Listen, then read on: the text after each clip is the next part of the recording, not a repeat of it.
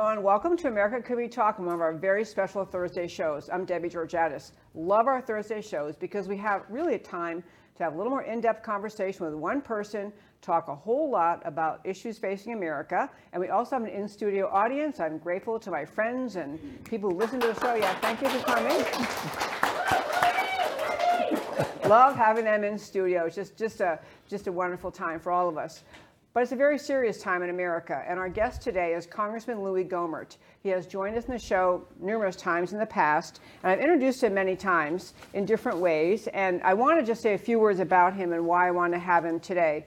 We are now, this is basically summer's over, we're in the kickoff to the fall elections, November 2022, and I hear more people saying things essentially like, you know, America is lost, America's over, we're done, we can't get America back. People look at the just chaos that seems to be ruling in America, the collapse of the rule of law, as we've talked about many times, the January 6th incident, the fallout from that. So many things make people worried, not just that we happen to have an election cycle that didn't go the way that conservatives would have wanted, but that there are much deeper problems in America, in our government, in our culture, in our society, where we seem to be losing the fabric of America. I'll also mention that many people point out that basically republics, the grand history of republics, they tend to last about 250 years. And then for whatever reasons there are, and there are different ones for different countries, different countries or areas, they just can't sustain themselves. And so here in America, we are coming up July 4th, 2026, will be 250 years, where America has been America. As I tell you, the entire reason I do this show is to speak up and stand up for America. And many people talking about, you know, has America turned some corner we can't get back? So if there ever was a person I think is just very qualified to talk about where we stand in America as a country, what's happened to our government, what's happened to our rule of law, what's happening to our society, it'd be Congressman Louie Gohmert. I'm going to introduce him just a little bit more, and then I'm going to play a clip that he put out on True Social, and then we're going to ask him a lot of serious questions. But by way of very, very quick introduction, Louie Gohmert began serving in the United States Congress, representing, I always think it's kind of symbolic, Congressional District 1, like as in number 1, in Texas, CD1. He began serving in Congress in 2005. He is wrapping up his time in Congress at the end of this session. But prior to that, he has served as a judge. He is a military guy. He's a veteran. And he has been in Washington, D.C., one of the most reliable voices speaking up, unswayed by popularity, what you're supposed to say, what the trendy thought is, or even what your own party is claiming the party line is. This is a man dedicated to law, to truth, and to speaking out for America in ways that very, very few others are. So first, I want to welcome to the show Congressman Louie Gohmert. Thank you, Debbie.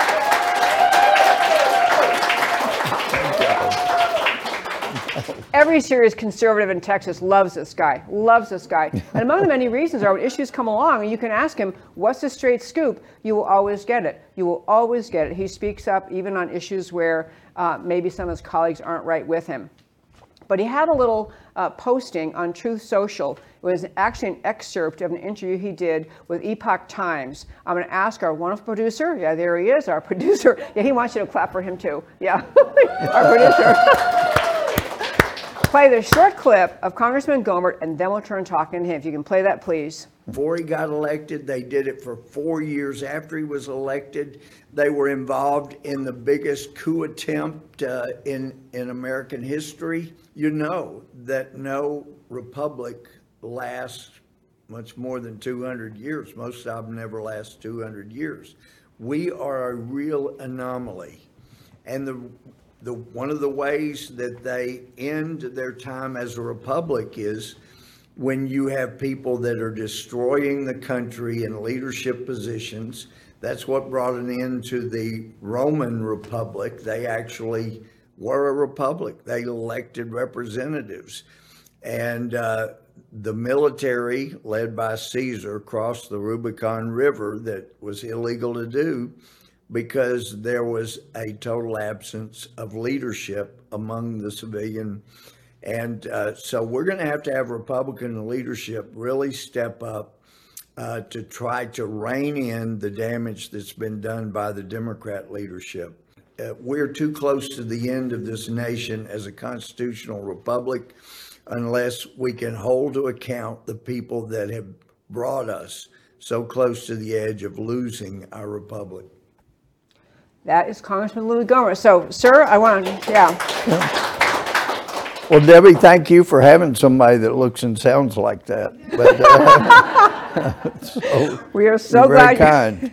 Yeah, we love to have you here, and I do want to have a very serious discussion. I have a bunch of issues. I, can always run through issues, but in the bigger picture about America, the bigger picture where we are as a country, what made you say those things? What things have the Democrats done that simply must be exposed and for which they must be held culpable? Well, going back historically, this country was in serious trouble during the Civil War and during World War II when the outcome was not assured. But during neither of those times was this country so overwhelmed with self and a refusal to acknowledge the God that blessed America. That was something that brought most Americans together. It's only recently that we have a majority that don't ever attend church, if you believe some polling. But so this is different. We've come unmoored from our real bedrock that has held us in place, where we continue to be a republic, but we continued to have the Constitution come to mean exactly what it said.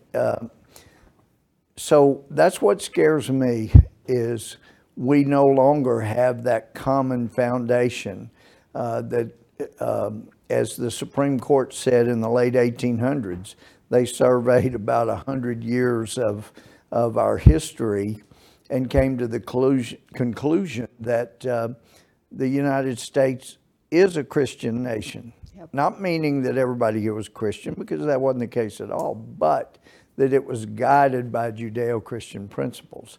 And we've come apart from those. I was looking again last night. I know there's a verse there. I've been looking for it that says, and God created them male, female, and 79 other genders. But I haven't found that yet. I'm just finding the male and female. But anyway, these are things that we have never come this far. And to have Americans saying, oh, no, we think it's just fine to take a minor child and a female minor cut off breasts, and for male cut off his male appendages, and say that is fine. When, the reason that minors are not allowed to legally enter contracts for the most part is because they need adults, and yet we have adults in our schools. I heard one girl saying, well, she's thought she was transgender because her teachers were telling them around middle school that if you ever look in the mirror and don't really like what you see, you're transgender. That's the number one. Gee, I don't know anybody in junior high, middle school that ever looked in the mirror and was just, well, no, there was a couple in Mount Pleasant, but for the most part, people looked in the mirror and were going, oh, I wish I was bigger, stronger, better looking and all.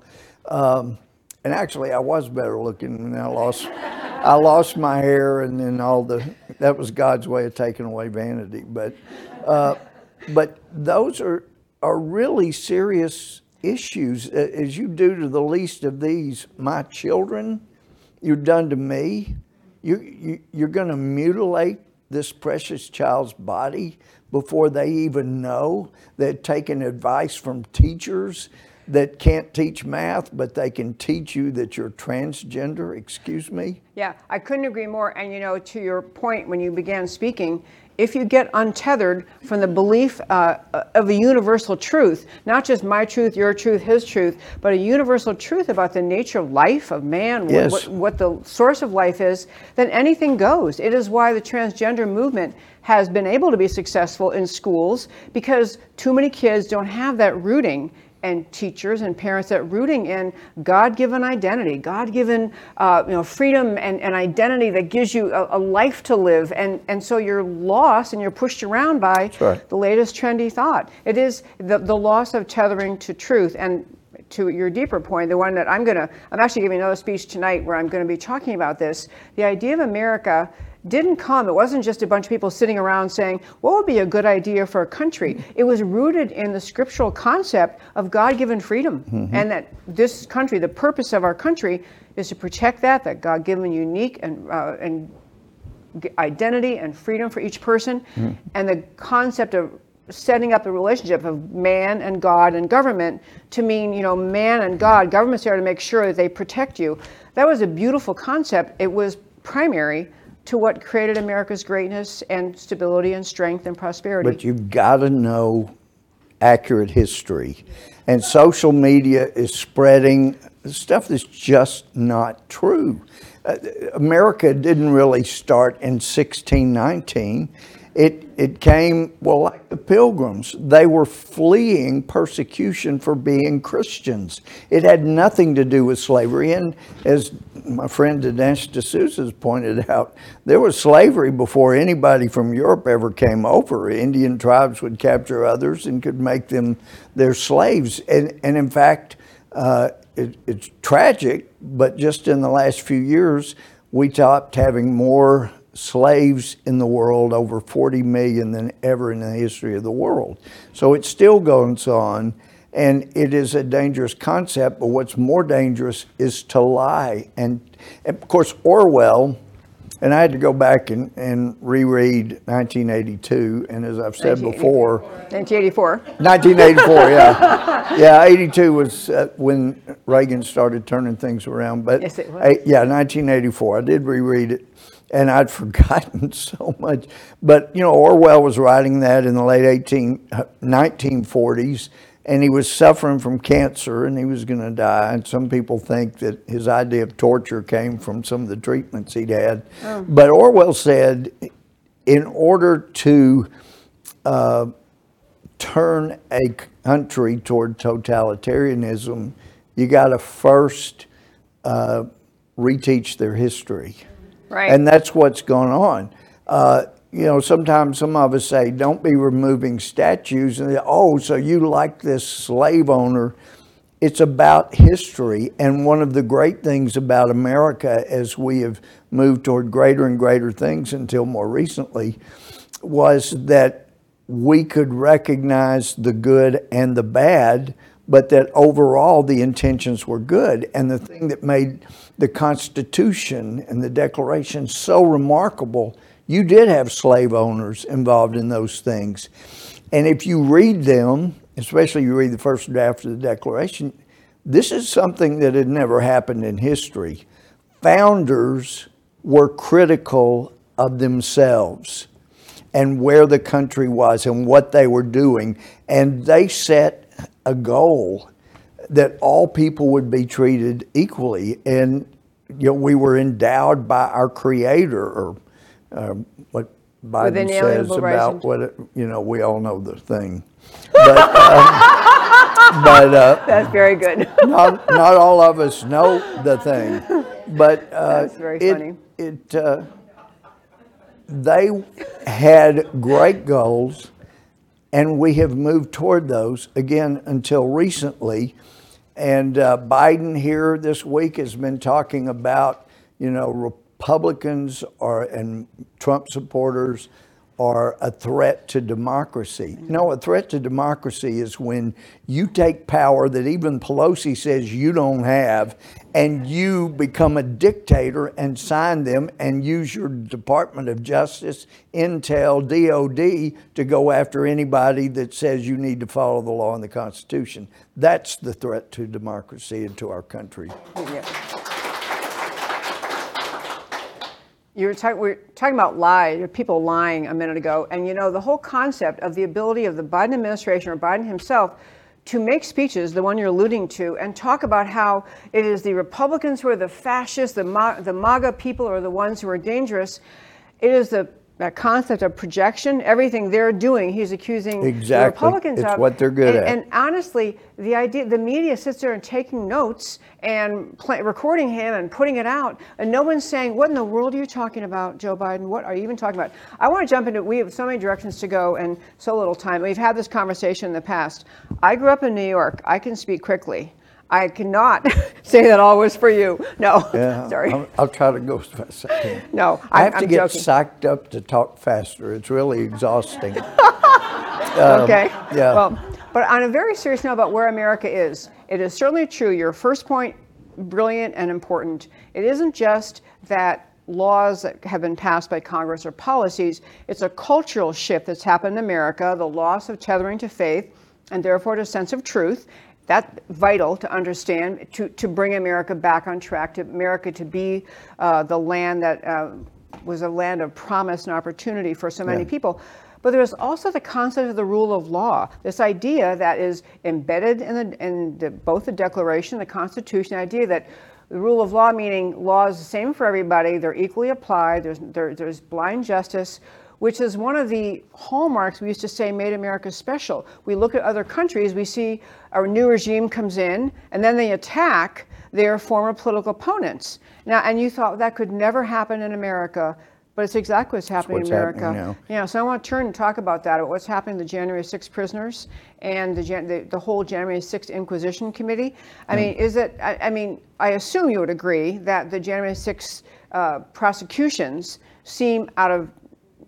They seem targeted at the enemies of the, they're overcharging, they're over-prosecuting. It is just a massive injustice being done to the people.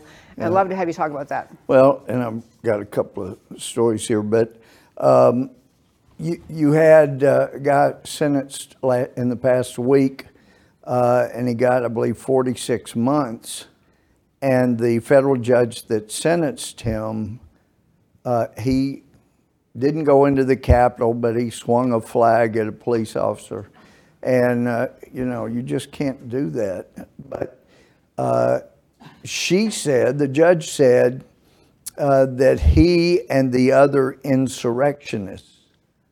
Well, I would tell that guy's lawyer, appealed the sentence. He pled guilty. He went through all the allocution and whatnot, but appeal that sentence, because you've got a judge who is biased and has considered things that not only are outside the record she's allowed to consider, but that are just wrong. No one's been charged. We looked again in the last couple of days. Nobody has been charged with insurrection. Nobody's been convicted of insurrection. And for her to say he was an insurrectionist says she is looking at evidence that's false, that's not part of the record, and they need a new judge to sentence that guy. She's not considering who he really is. What did he plead to? If you happen to know. Yeah, I think there were some misdemeanors, but assaulting a police law enforcement officer. Basically the assault with a flag was it. 46 months. Yeah. And, like, you know, at the same time that that's going on, you have judges all over Washington, D.C. that are saying, well, all he did was murder one person, or all he did was rob this many people. So no bonds required. Let them out of jail. And for these people, and Garland made it very clear, he was out to set an example and to intimidate Trump supporters and conservatives. And so really, I think right now for Republicans and conservatives, because they're not always the same. That's for sure. I really believe this. The DOJ, the intel community, the DOD that was also involved in trying to take Trump out, they were paying the professor in London that tried to set up that scenario to get a warrant. They're all paying to try to keep the Democrats in power and move us toward totalitarian government. Well, for the most part, now that they're confused about pronouns, it's not helpful to the military. I don't know if you saw that yesterday. You know. But, yeah, they say if they can get their pronouns right, it will increase military lethality. But anyway. Oh, for crying out loud. Okay, but you have, I really believe that these liberal-controlled DOJ, Intel community, DOD, they want conservatives to get fed up and do something else violent. And we cannot allow that. They're looking for that, and if they can get anybody to do something seriously violent, then they will start arresting all of us who use our words to fight, as in that, whether in court or in Congress, but they'll start arresting people saying, you were inciting violence. You say, no, I've been preaching that we must follow what Dr. King found in Scripture as an ordained Christian minister and studying Gandhi. You know, the Weather Underground, all those people, the violence they had in the late 60s and 70s didn't do any good. No, they ended up becoming tenured professors and teaching the teachers, but they found out violence is not the way to fix something like this. Violence will allow the liberals to put people in jail that disagree with them, and that we cannot let that happen. We'll quickly jump in for our radio listeners. You're going to go off to break at the bottom of the 30 minutes after the hour, of a 3-minute break. Do not go away. We'll be right here talking to Congressman Louie Gohmert, and so don't go away. And you can later, if you'd like to hear the whole interview, go to our website, AmericaCanWeTalk.org, AmericaCanWeTalk.org. The whole interview will be up along with past shows, past interviews. You can do it, but we'll miss you for 3 minutes at the bottom of the hour. So, Congressman Gohmert, we're talking about here the rule of law. I do want to jump into the January 6 cases a little more. I love that. It's a really great specific point about one judge using the term insurrectionist, because that became the language literally the day of January 6. There were 3 or 4 prominent Americans, one being George W. Bush, who used the term insurrection to refer to what happened in Washington that day when it was a protest, and it was a protest, people very upset, or as a great line Dinesh D'Souza had in his 2000 Mules, it was the primal scream of America saying this election was stolen. But that has now become a political, it's a weapon in the hands of the left, right. A political weapon. So now you have sentences like you just described. The one that I'm really concerned about is Dr. Simone Gold, a woman who's now a little over halfway through a 60-day prison sentence for literally walking in the Capitol while the door is being held open, standing there in the rotunda reading her speech, and leaving when they told her to. And she got 60 days. And her judge was very improper in the lecture ways. She's got. Simone is as fine as there is.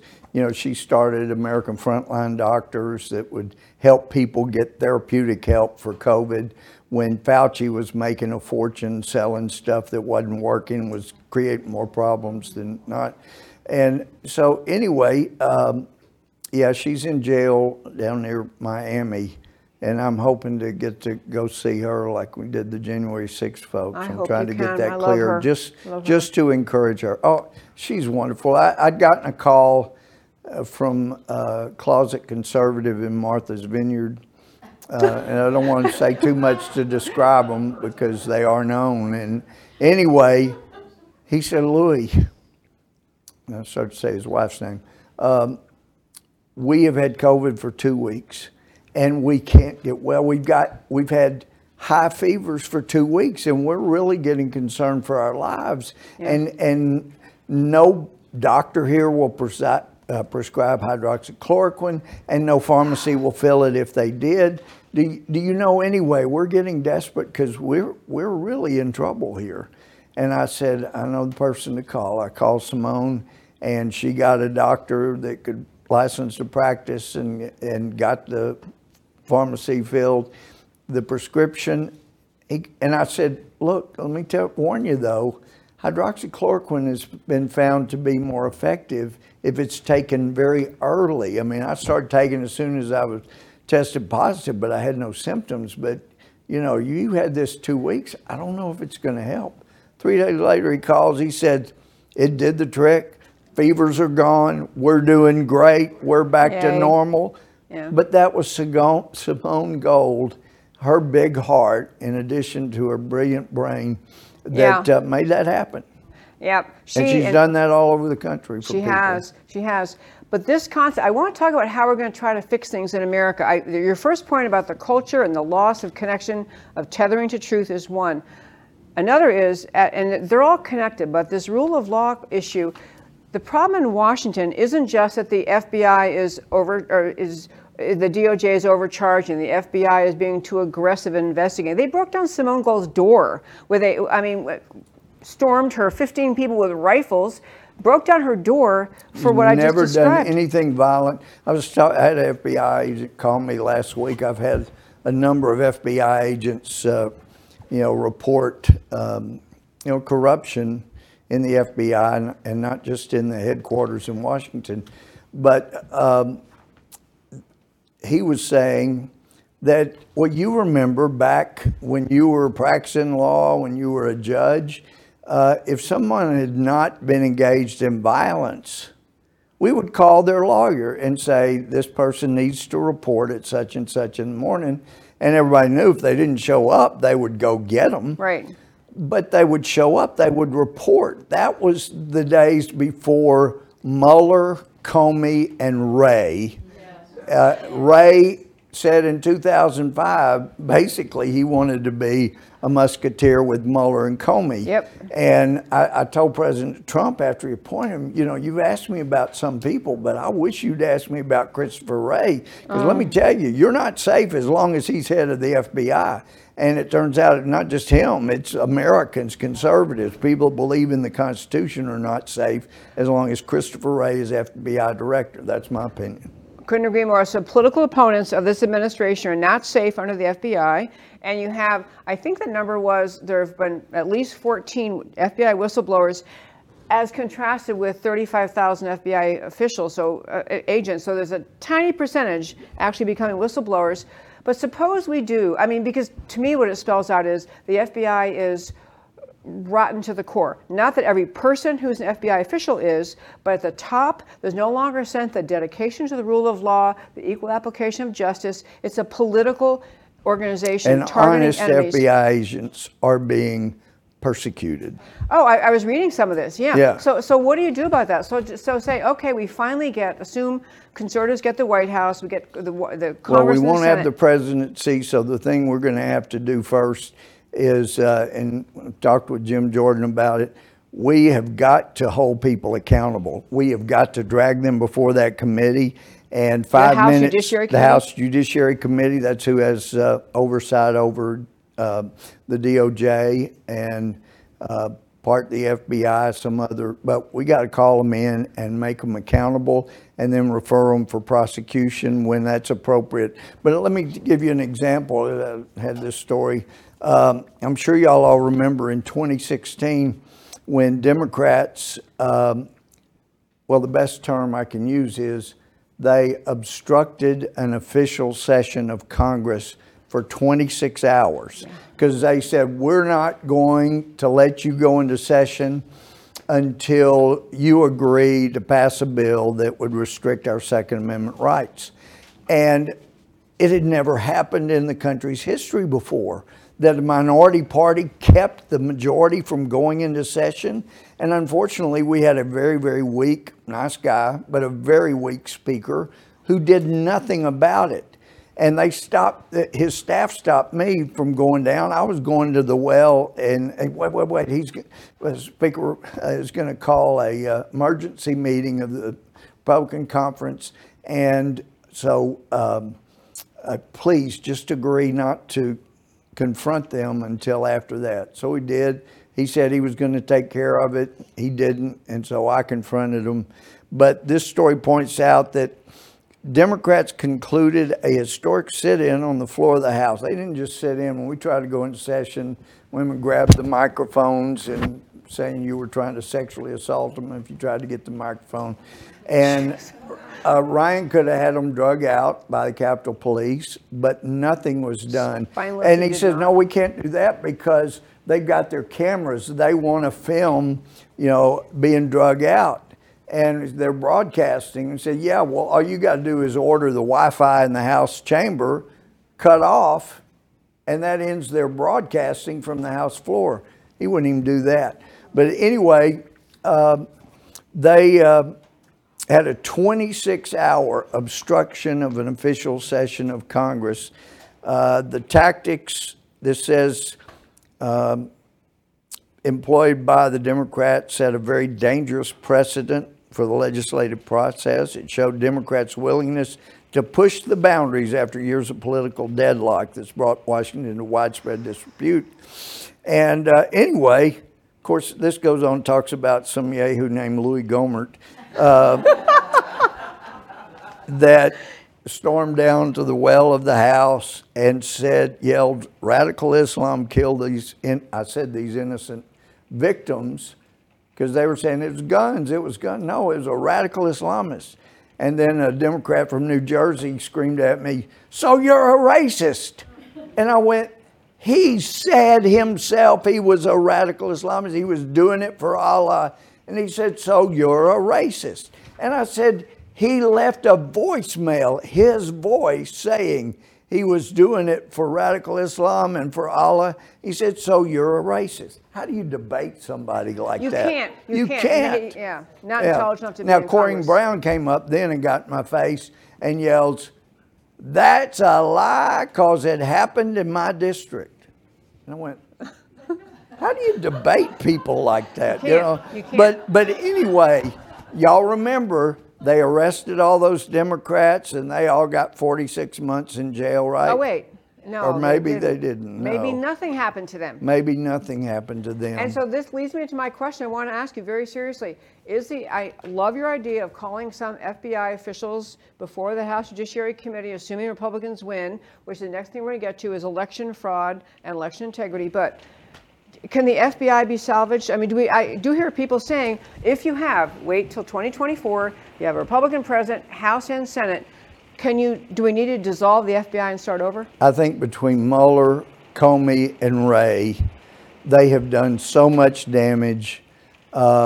We can't leave the country without a federal law enforcement arm, but I would think it would be a good idea to create some other federal law enforcement arm and then start having a commission analyze the FBI, get rid of all the political hackers that are using it. Which is the whole top echelon, right? Yeah. And I'm on this, Congressman Gohmert. We have to get that top echelon out because they will not follow the law. And it's not just Democrats. You've got Republicans that are part of that hierarchy that just, they're like the three monkeys. They don't see any evil. They don't hear any.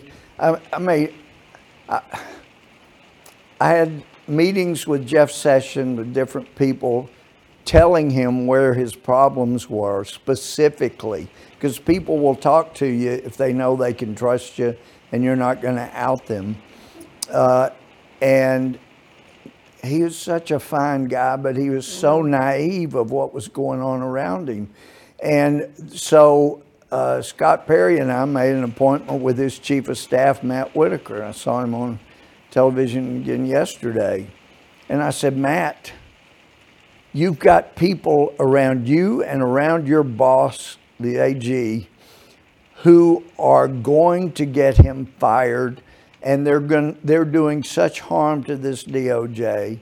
And I mentioned, "Oh, you're misreading those people. They're really violent. You know, that guy, he sticks his head in, kids around with him going, you don't get it. They are running laps around you guys."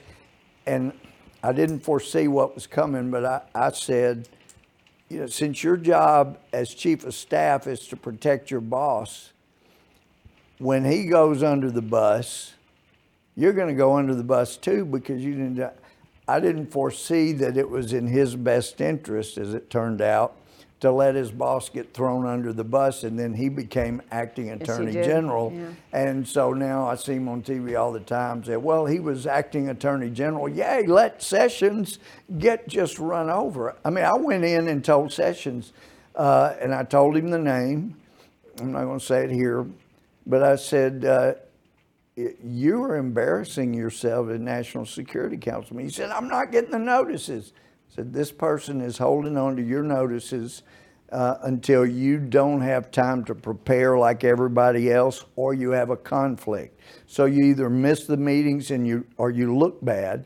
And you look, if you don't want to fire this person, then do like they used to threaten in the Army. okay, you're headed to outer Aniwetok, to the little listening station we have at the end of the Lucian Island chain.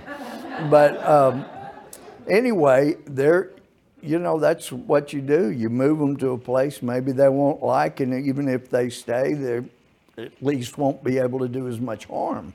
But they were doing so much harm. And the NSC, the National Security Council, had gotten up to over 400 people, never intended to be that big. So you had an entity that was allowed to have all of the most classified documents, and most of them hated Trump.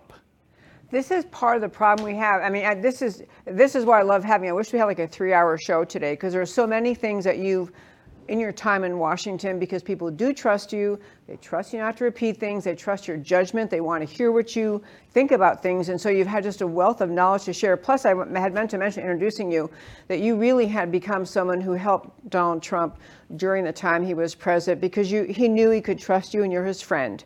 And you had a world of connections and knowledge and history he didn't. When he got to Washington, he didn't have the bench depth. He didn't have the people who knew him. And he had Republicans around him that brought in other Republicans that did not like him and would not help him. Yes. Oh, they were running circles around him, and they were actually misleading him, like you were describing as occurring with Jeff Sessions. People just not only not helping him, they were what's a good word? Sabotaging him. They were not helping him. Okay, I want to ask you, so back to this FBI thing, and one more thing on that. Garland, Attorney General Garland, had said recently, made some announcement about no one from the FBI can speak to anyone in Congress further without his permission. But this is to try to stop future whistleblowers. Exactly. So he has no authority to say that. Every American has a constitutional right to talk directly to their member of Congress or their senator, and it is the only way that we can keep an out-of-control government under control. And in fact, I go back, if I can give an example of... Sure. I had some senior citizens from Tyler that were making a trip to Washington. And I said, well, is there anything I could do for you while you're there? And they said, we've been talking. You know Justice Scalia? And I said, yes. And he said, could we meet him? The Supreme Court's all busy. But anyway, I called over there, and anyway, his assistant called back and said, yeah, let's, and so we worked out a time. And so I brought this group into the Supreme Court, and they had a meeting room there, and they were all sitting there, probably 50, 60 of them. And there was a table at the front, and Scalia comes in. And I love this about the guy, you know, his candor. He walks up, leans back against the table and says, okay, Louie said you wanted to talk to me. Here I am. What questions have you got? Well, you know, Supreme Court justice just came in that they idolized. He's going, what questions? Come on. I came like you asked. Now, what questions you got? Here I am. And so anyway, they were kind of quiet. He said, come on, I'm here. And so one of the men said, would you say that we have the freest country in history because of our Bill of Rights? I love this about the guy. He said, oh gosh, no, the Soviets had a better Bill of Rights than we did. And I'd forgotten, I did a paper on that in college. A&M, and they did. They had all of these rights laid out in their Bill of Rights. They had a lot more rights, but they just didn't recognize them. You know, they didn't. And he said, no, the thing that made us the freest country is because the people did not trust government. Oh, beautiful. And he said, so when they came together, they said, well, we kind of like this parliament system, but we don't want to just have one legislative branch. We want to make it hard to pass a law. We don't want somebody to just sign a document and here's the law. So let's create a House of Representatives, and then let's have another. So even if they do finally agree enough that they pass some law, then there's another that has to agree on exactly the same wording. And we don't want them like the House of Lords where they really don't do anything. We want them to have power too, kind of cool off legislation. And then that wasn't enough. They said, but we don't want a prime minister gets elected from them. We want that completely separate. So let's set up a whole separate system where the executive is elected, and then they set up the electoral college system, and then we go, but you know, they still might do something stupid. They might get through all of that. Let's create the judiciary over here that will stop it. But unless people realize you can't trust government the way the founders did, then we're losing that. They're going, oh, sure, Biden wants to just sign executive order. Oh, Biden is just ignoring his oath to protect the border, to protect the Constitution. Oh, well, he got elected as consequences. Has consequences when you violate your oath. It should. So anyway, I hope you don't mind that aside, but Scalia was right. The founders did not trust government. They had seen it at its worst, and they knew it would eventually get bad. I love that story. Love Scalia. Love all his books and quotes. Okay, want to ask you quickly. Turn to the raid on Mar-a-Lago, FBI's raid on Mar-a-Lago, and much outrage still continuing to be expressed. President Trump has certainly spoken up. So, do you have any sense that raid was justified by anything they actually thought Trump had done wrong? They're saying he took classified, right. So he has all these sensitive documents and top secret, all this stuff. He did an order declassifying documents he took to Mar-a-Lago. This is the first, and he has authority to declassify documents. This is the first time in history that the intelligence community that has just been rogue for so long, and the Department of Justice said, you know what? We're not going to recognize your declassification of those documents. Right. We're going to say they're still classified. And see, it has classified on it. If he's declassified, as we found with Hillary Clinton, even if it didn't have classified on it, if it was classified, that's what controlled. Well, he had declassified them, and they didn't care. And this FBI agent said, "You remember, we would call you. We would say, have your client do this or that, or bring us that." Never would they go knock somebody's door down, drag them out of bed in their underwear, having notified CNN, so they've got the cameras rolling as they're drug. That is Gestapo tactics at its worst. It is. And that's why I'm not sure. I really am not sure the FBI is salvageable. I think we're going to have to, in the next administration, create another body and start moving qualified people over. Create a new body that will fulfill the legitimate role, the law enforcement, until you can reduce. And of course, eliminate. In this Inflation Reduction Act, they gave exemptions to the IRS and Department of Education that they can carry guns without any prohibition. So alarming. I mean, so alarming. The IRS, 89,000 new agents and armed. What could go wrong? I do, we allow questions in this show, and I do have a question someone had texted me, wanted me to ask. Before I get to that, I know everyone here and probably most people listening, so they want to know, what are you going to do next? You're going to wrap up your time in Congress in January, and you are the conservatives' favorite guy in Congress. So, what are your plans? I'm really curious about that too. I really am. And my wife says, well, you're not just going to hang around the house all day. And actually, Debbie, I couldn't do that. I mean, this country really is hanging in the balance at whether we get to continue as a free country or not.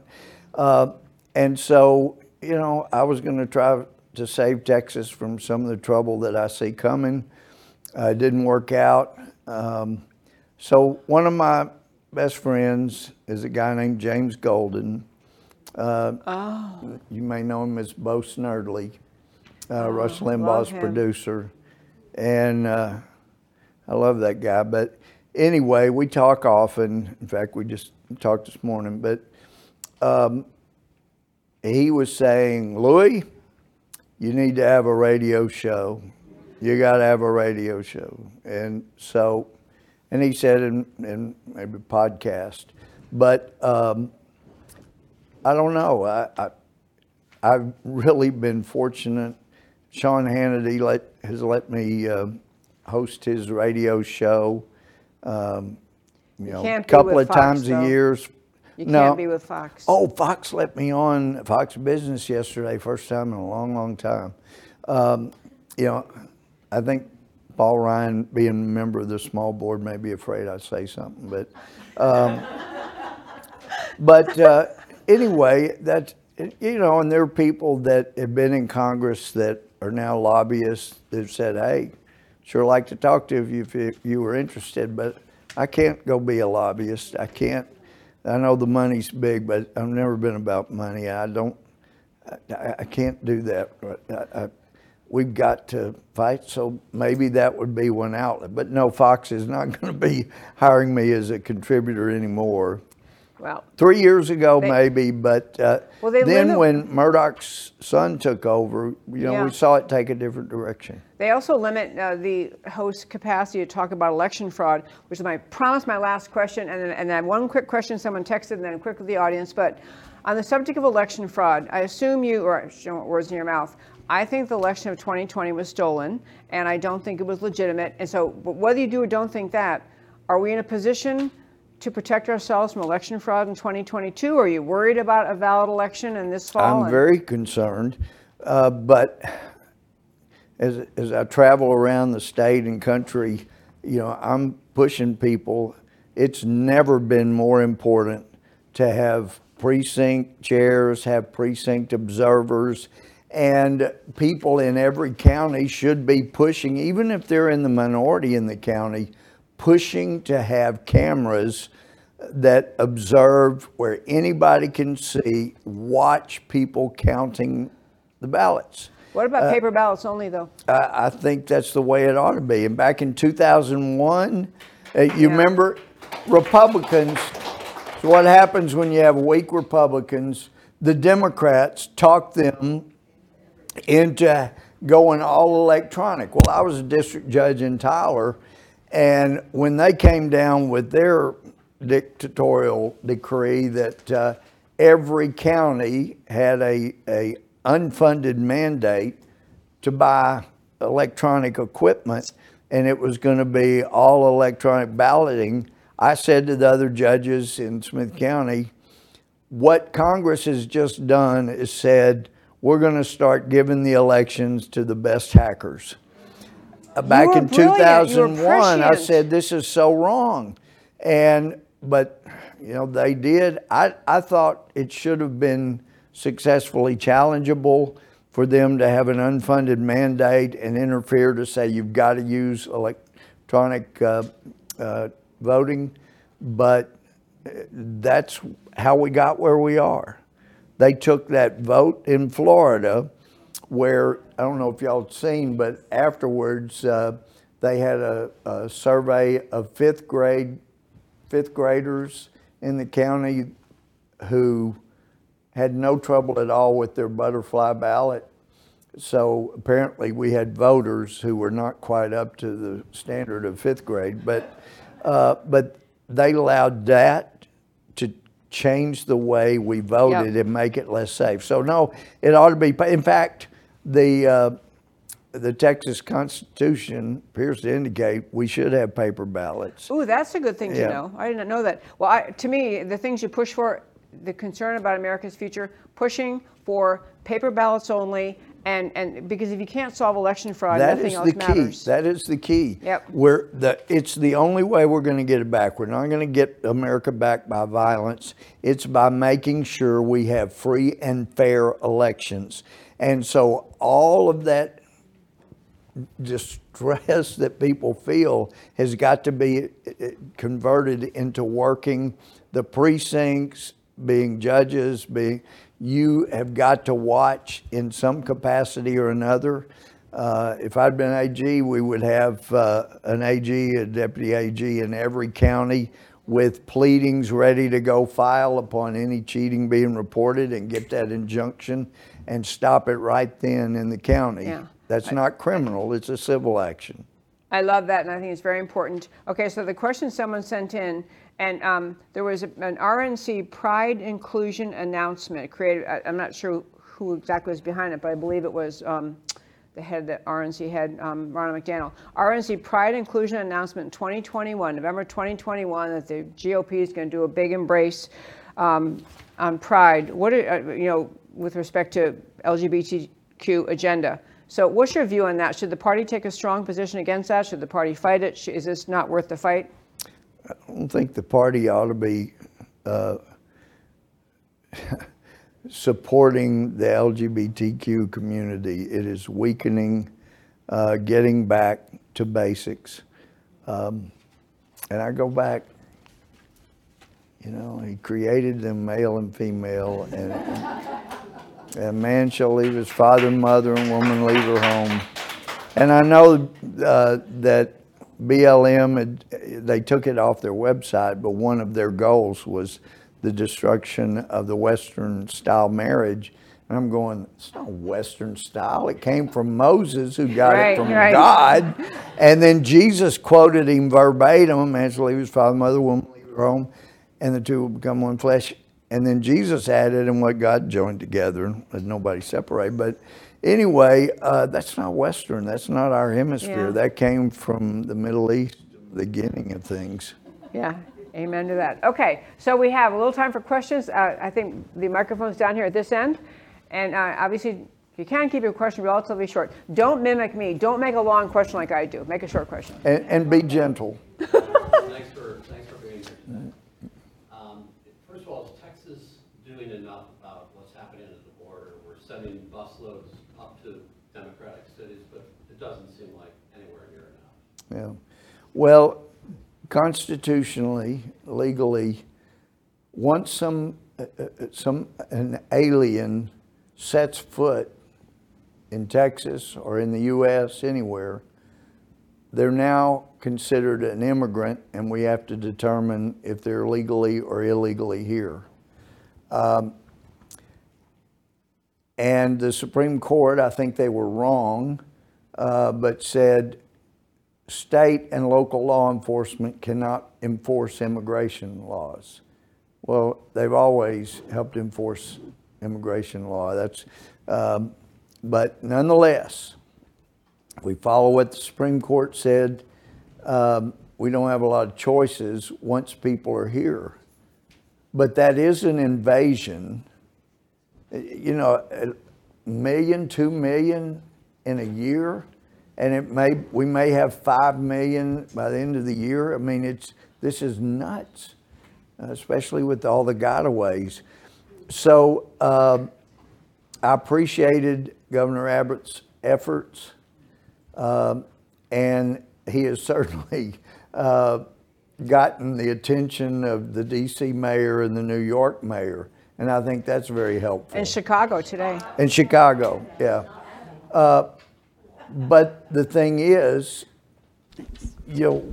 we've got millions in a year, hundreds of thousands pouring across.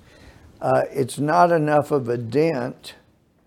And if I were AG, I would have done an opinion to hand to the governor to say the federal government is not fulfilling their promise under the Constitution to keep us free from invasion, and therefore we have the right to repel the invasion. Because if they never set foot in Texas, then they're not immigrants. And they have to come through a lawful port of entry. And I think we have every right to say, you're not coming in. We will repel by non-lethal means, but there's plenty of means non-lethal that will keep people from coming in. And I think we got a right to do that. And then let them challenge us in court. But, the National Guard, I don't believe they would be helping the federal government when they're busy helping the state they live in repel the invasion. That's what I think needs to ultimately be done, because Biden is destroying this country by just leaving the border so wide open. Okay, we have another question right there. Go ahead. Yeah, this one makes me really mad. What is your viewpoint on the student loan forgiveness, what Biden has done with that? On the what? Student loan forgiveness. Well, I didn't think I'd be doing this, but I'll quote Nancy Pelosi. Don't do that. She said last summer of 2021, and she's continued to say until very recently, the president cannot forgive debt. He can postpone it, but he cannot forgive it. It requires Congress, right, if that were to happen. And, you know, as somebody that's been concerned about fairness and due process, my mother was brilliant. And when I was little, I'd say, well, that's not fair. And mother would say, well, nothing's fair. You need to get used to it. And she told me after I became an adult, it used to frustrate her because I would say, but mother, we can work on our little part of the world to make it fair. And if enough people work together to do, anyway, because she was a brilliant person and anyway, but I still feel that way. We can work on our part to make it fair. And where you have a president that just disobeys the law, disobeys his oath. And frankly, it might be impossible to ever convict him of any crime because you have to have mental acuity sufficient to know what you're doing. And I'm not sure you could prove that beyond a reasonable doubt. But do you think anything will happen to Hunter ever? Well, there's enough smoke there. There may be a little fire of enforcement breakout because it is so egregious what they did in the last election between the media and, of course, the FBI apparently notified them that we're going to have some disinformation coming from Russia. They were still using the Russian lie. It's just incredible. But yes, it gets me too, and he had no power to do that. And I grew up in Mount Pleasant, 100 miles down I-30, and most people didn't go to college. They couldn't afford it. And to tell those people that have been working since they were 18 that you are going to have to pay taxes to pay for the people that could afford to go to college or got a loan to go to college, but they couldn't even afford to get the loan. There is nothing fair about that.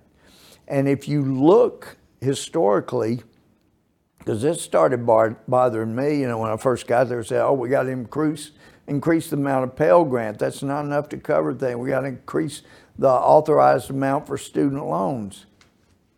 And we do that, and the costs keep going up and up and up and up, and you never catch up. It's just like we keep giving blank checks to major universities to charge more and more money. The liberals need higher salaries, but at those institutions of learning where they're corrupting their children, our children. We've run a little past time, although we started late. And I do want to kind of wrap up with a really kind of a very open question. But in America, I will tell you that I've been really politically active a long time and connected with a lot of Canada elected officials.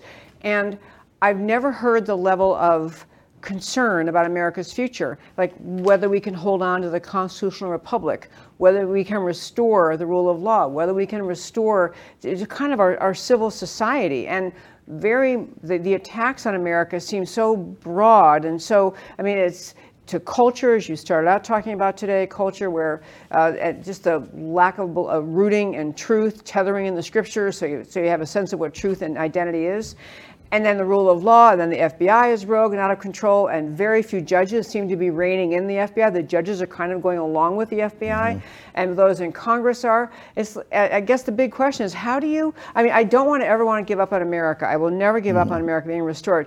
But is it going to happen? Can America be restored? I think it can, but the question of, is it going to happen, that depends on us.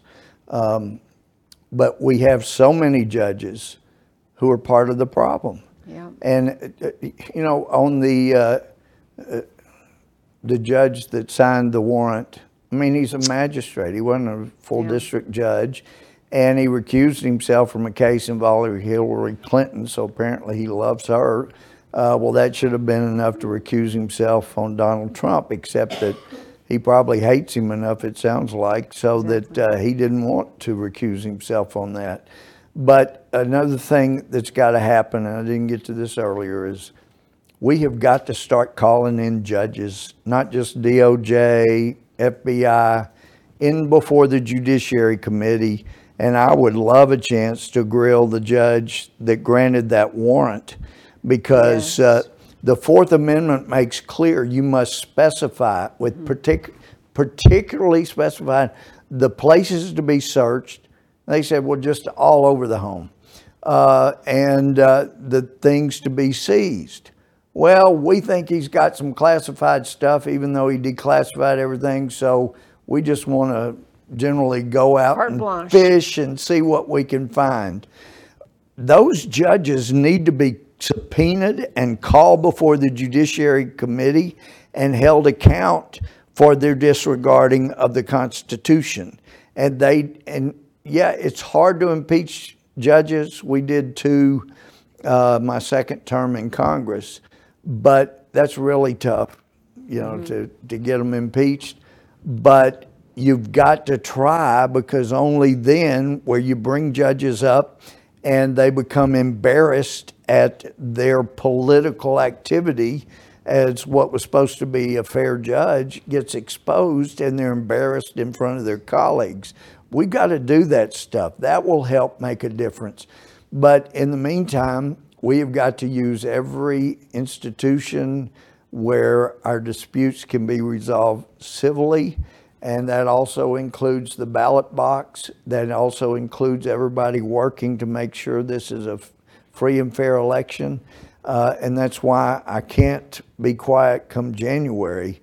But we're moving very quickly to a point where, just as in 1984, people are persecuted and prosecuted and taken. Y'all remember who enforced the Ministry of Truth? Ministry of Love. They're the ones that knocked down your door, drug you out to the basement, and tortured you till you agreed 2 + 2 is 5. Not just agreed, but really believed it, if you recall. So those are the days we're moving toward. But I would also come back. I saw at the State Department, it appeared to be an original copy of the Treaty of Paris, 1783. And I was shocked, because I'd never seen the actual copy.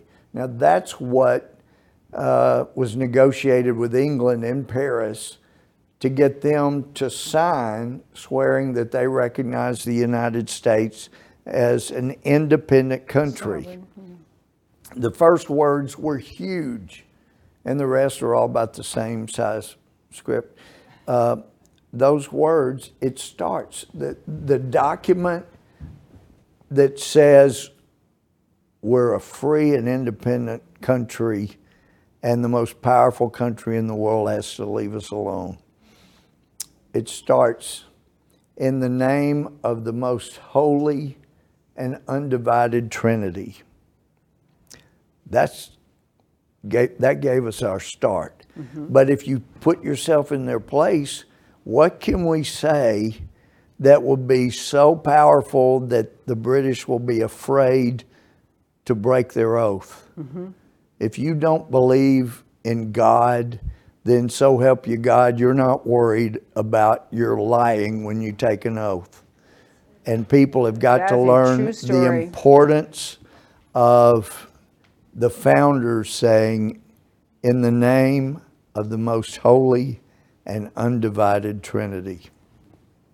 Louie Gohmert, you are, as always, just full of historical stories, great insights about different people in Washington, and great insights about America. I mean, I'm very glad to hear, even though you won't be in Congress, which many people are lamenting, you are going to keep being a voice in America, because people rely on people like you who are outspoken and articulate. And I mean, there's so much tension in America today, and much of what occurred on January 6th was just justified outrage, but it wasn't really effective in many cases to make the points that need to be made. But you are careful in what you say, thoughtful, thorough, and but outspoken, and I'm so grateful for that. America has benefited from your time in Congress, and I look forward to... I know this would get edited out, of course, but I just saw a great story last night. A little boy was going through his grandmother's big family Bible. The pages were very delicate. And as he was going through, he picked it up, and a big leaf fell out from between the pages. It had been put in there to press it flat. And he picked it up, and his mother said, well, what do you got there? He said, I think Grandma has Adam's underwear. See, I thought that was funny. All right. And on that note, Congressman Gohmert, thank you so much for joining me today. Just great to see you. Great to see you. Thank you so much. Thank you. And thank you, folks, for tuning in to America Can We Talk, one of our very special Thursday shows. Next week, we have a wonderful author, Mark Morano, who writes with authority and information about the non-crisis of climate change, the facts surrounding fossil fuels, the fact we don't have to be worried about climate change and should, in fact, use more fossil fuels. So he is a great guy to come and talk with us about, to respond to the climate change agenda. I want to thank everyone for listening to America Can We Talk every Monday through Thursday at 3 p.m. Central Time, where I always talk truth about America, because America matters. And I will talk to you next time.